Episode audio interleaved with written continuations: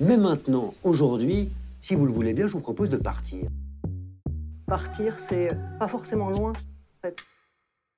Mais, mais tout de même, il y a, y a, une chose que, il faut qu'on avoue au bout d'un moment, c'est que c'est le plaisir. Quoi. On, on, se casse parce que parce que c'est merveilleux.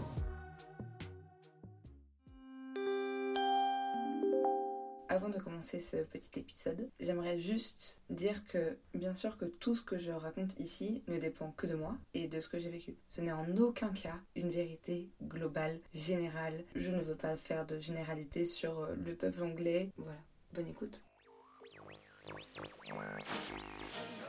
Salut et bienvenue dans cet épisode un peu spécial du podcast God Save the Train. Je suis Clara et aujourd'hui je vous emmène nulle part.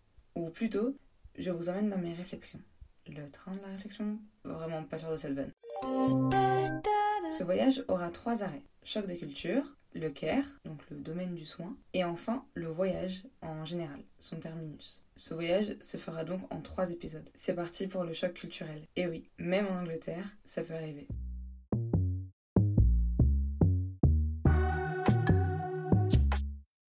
Dans le dernier épisode, sur Brighton, j'ai juste raconté ma vie. Aucune leçon tirée de ce voyage, à part l'importance d'avoir une bonne literie et qu'une aussi petite chose qu'un ressort peut vraiment gâcher l'ambiance. C'est le moment où j'aimerais vous sortir un code promo pour des super matelas, mais je suis podcasteuse bénévole pour l'instant.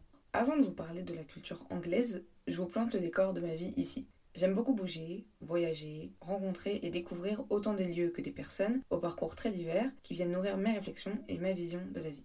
Pour partir à l'aventure et découvrir, j'ai fait plein d'expériences et de voyages dans des contextes différents. Et puis à un moment, j'ai atterri dans un service civique au milieu des champs en Angleterre. Pour des raisons légales, j'anonymiserai le lieu et les personnes avec qui je travaille, donc je ne vous donnerai pas le nom de mon village ni de la structure où je suis. Et oui, je suis peut-être agent double et ce podcast n'est qu'une couverture et français.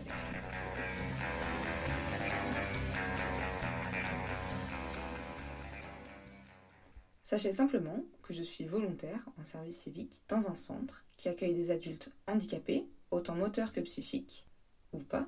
Du coup, si je suis agent double, suis-je réellement en Angleterre? La question se pose. Et je fais un travail équivalent à celui d'une aide-soignante ou d'une auxiliaire de vie. Avant d'arriver ici, j'avais une grande excitation et une grande joie de venir habiter dans la campagne anglaise parce que j'aimais beaucoup l'image que j'avais de la culture anglaise et ce pays en général. Première chose, j'avais des attentes. J'apprends à personne qu'on peut vite être déçu quand on a des attentes dans la vie. Et puis j'avais une vision du Royaume-Uni qui se nourrissait soit de mes séjours à Londres, on en a déjà parlé, mais Londres c'est une grande ville, cosmopolite, donc pas vraiment représentative d'une culture en particulier, et surtout de la culture anglaise en particulier. Souvent j'y étais en tant que touriste, et donc j'étais entourée de Français. Ma vision elle se nourrissait aussi de mes voyages scolaires, où même si bah, t'es chez l'habitant, la plupart du temps, t'es avec tes profs et tes potes, encore des Français. Et puis, sûrement que ma vision se nourrissait aussi de deux, trois stéréotypes, parce que, à vos grandes surprises, je ne suis pas parfaite. Bref, je savais pas grand chose. Avant de partir, l'organisme français qui fait le lien avec l'Angleterre a organisé une sorte de mini-conférence sur le choc culturel. Ce qui, j'avoue, m'a fait marrer. Parce que, bon, je partais pas loin et dans une culture qui me paraissait vraiment très similaire à la mienne. Donc c'était rigolo, on en a parlé, on a pris une théorie qui dit que quand tu vis dans une culture différente de la tienne, au début tu as une phase de lune de miel. Et puis tu peux avoir une phase de rejet où tout te saoule, tu supportes plus rien de la culture dans laquelle tu vis. Et puis, avec des hauts et des bas évidemment, tout cela s'harmonise. Est-ce que j'ai pensé que ça ne m'arriverait pas à moi? Oui. Est-ce que j'avais tort?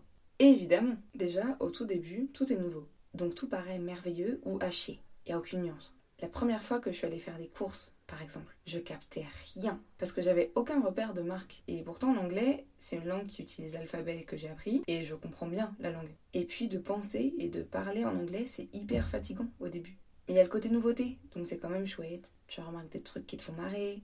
Moi, par exemple, c'était l'heure de manger et les noms des repas. Par exemple, bon, le petit déjeuner, bon voilà. Après, il y a le déjeuner, qui est un gros repas.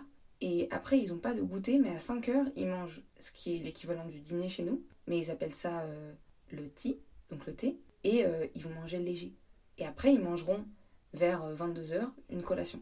Et ça me paraissait hyper étrange parce que pour eux, de dinner, donc ce qui pourrait être traduit par dîner, bah en fait c'est le repas du midi. Du coup, j'étais un peu perdue. Bref. Leur robinet aussi. Ils n'ont pas beaucoup de robinets qui font chaud et froid. Il y a un robinet pour le chaud, et à l'autre extrémité de l'évier, il y a un robinet pour le froid. C'est très peu pratique cette histoire. L'allumage des salles de bain aussi. Ça se fait en tirant sur un fil. Mais que dans les salles de bain, pas dans les autres pièces. Donc ma théorie, c'est que Claude François les a traumatisés de par sa mort. Et depuis, ils veulent avoir le moins de contact possible avec l'électricité dans une salle d'eau. Du coup, on tire sur des fils, quoi. Leurs vitres aussi. Elles sont en plusieurs parties et elles s'ouvrent certaines fois pas entier, vers le haut, très particulier, très joli, très particulier. Et puis là où je suis, il n'y a pas de volets aux maisons. Et, je trouve ça très curieux, parce que les volets, ça garde la chaleur dans les maisons. Bah non, voilà. Et puis le bruit dans le téléphone quand on passe un appel est différent aussi. Bref, c'est des mini trucs, mais ça fait perdre des repères et ça fait bizarre. Mais ça reste rigolo. Et puis après, on prend ses marques. On se sent plus à l'aise et on remarque d'autres choses. Par exemple, pour faire le boulot que je fais en France, il faut des qualifications. Ici, non. Le système de santé aussi est très différent et on a sacrément de la chance en France.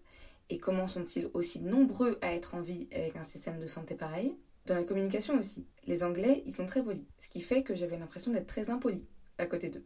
J'arrive pas vraiment à bien communiquer avec les Anglais de par la barrière de la langue, de l'accent. Combien existe-t-il d'accents dans ce pays au juste?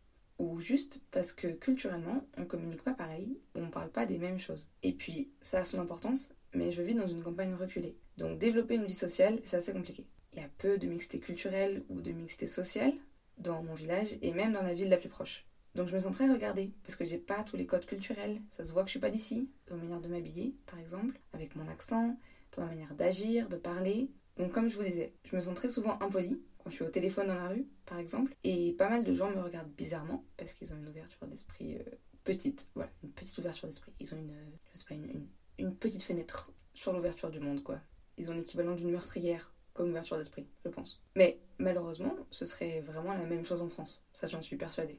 Et puis, je vous disais il y a quelques mois que j'aimais plus parler anglais. Bon, ça va mieux. Mais j'ai toujours cette frustration de pas avoir assez de vocabulaire pour apporter de la nuance. Je me sens bête en anglais. J'aimerais répondre plus subtilement dans les conversations, mais j'ai pas les bons mots. J'ai l'impression d'être bête en anglais, alors que qu'est-ce que je suis intelligente en français, putain. Mais bon, c'est juste expérimenter à ma petite échelle, d'être pour la première fois de ma vie un tout petit peu différente de la majorité, de par la culture et la langue, et encore c'est à une échelle microscopique. Maintenant, ça va mieux. J'avais envie de vous en parler parce que le voyage c'est beaucoup d'adaptation. Des fois, on est en voyage au milieu de gens qui ne voyagent pas et qui sont pas toujours ouverts d'esprit et c'est ok. En prenant le temps, on s'adapte différemment. Maintenant, ça va beaucoup mieux. Le fait de rejeter un peu la culture, me fermer un peu plus sur moi-même et étant plus ouverte, ça simplifie le contact. Les beaux jours arrivent, si tant que ce soit possible, en Angleterre. Je rigole. Le stéréotype de la météo est pas si vrai. Et puis surtout, au lieu de râler de ce qu'on n'a pas, genre euh, du bon vin et une vie sociale par exemple, eh bah je profite de ce que j'ai et qui pourrait me manquer quand j'entrerai. Alors certes, pas la bouffe, mais parler anglais, les chants autour de chez moi, être assez seul, donc avoir beaucoup de temps pour soi, pouvoir parler dans la rue sur des gens ou juste au téléphone, mais de sujets que personne ne comprendra parce que personne te comprend tout simplement. Alors ce serait hyper impoli de parler sur quelqu'un